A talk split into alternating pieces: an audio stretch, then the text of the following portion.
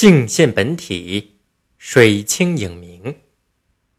听静夜之钟声，唤醒梦中之梦；观城坛之月影，窥见身外之身。这段话的意思是说，细听夜阑人静时从远处传来的钟声，可以把我们从人生的梦境中唤醒；静看清澈的潭水中倒映的月影。可以发现真正的自我本性。唐敬宗宝历二年，刘禹锡罢河州刺史，返洛阳。同时，白居易也从苏州归落。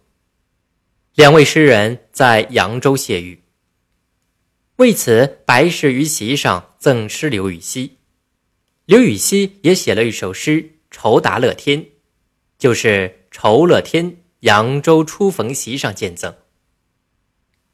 白居易在赠诗中为刘禹锡鸣不平，正如他在诗中所说：“一枝河北才名折，二十三年折太多。”对此，刘禹锡却在愁诗中乐观地回答道：“沉舟侧畔千帆过，病树前头万木春。”诗句中没有表露出任何怨尤，反而是在劝慰白居易不必为自己的仕途失意介怀，表现出一种对世事变迁和宦途折生的豁达开朗。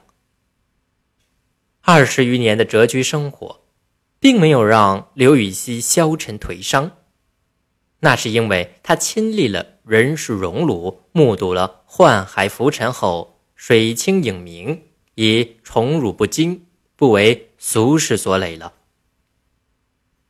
时空的无限与生命的有限，是困扰人的一个根本矛盾。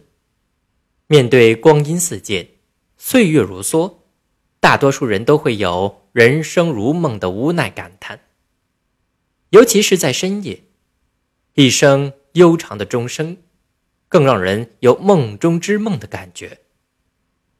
身当此时，应该抓住这瞬间的感悟，破除尘世的俗累，让自己的心境豁然开朗，而不是单单沉溺于悲观无奈之中。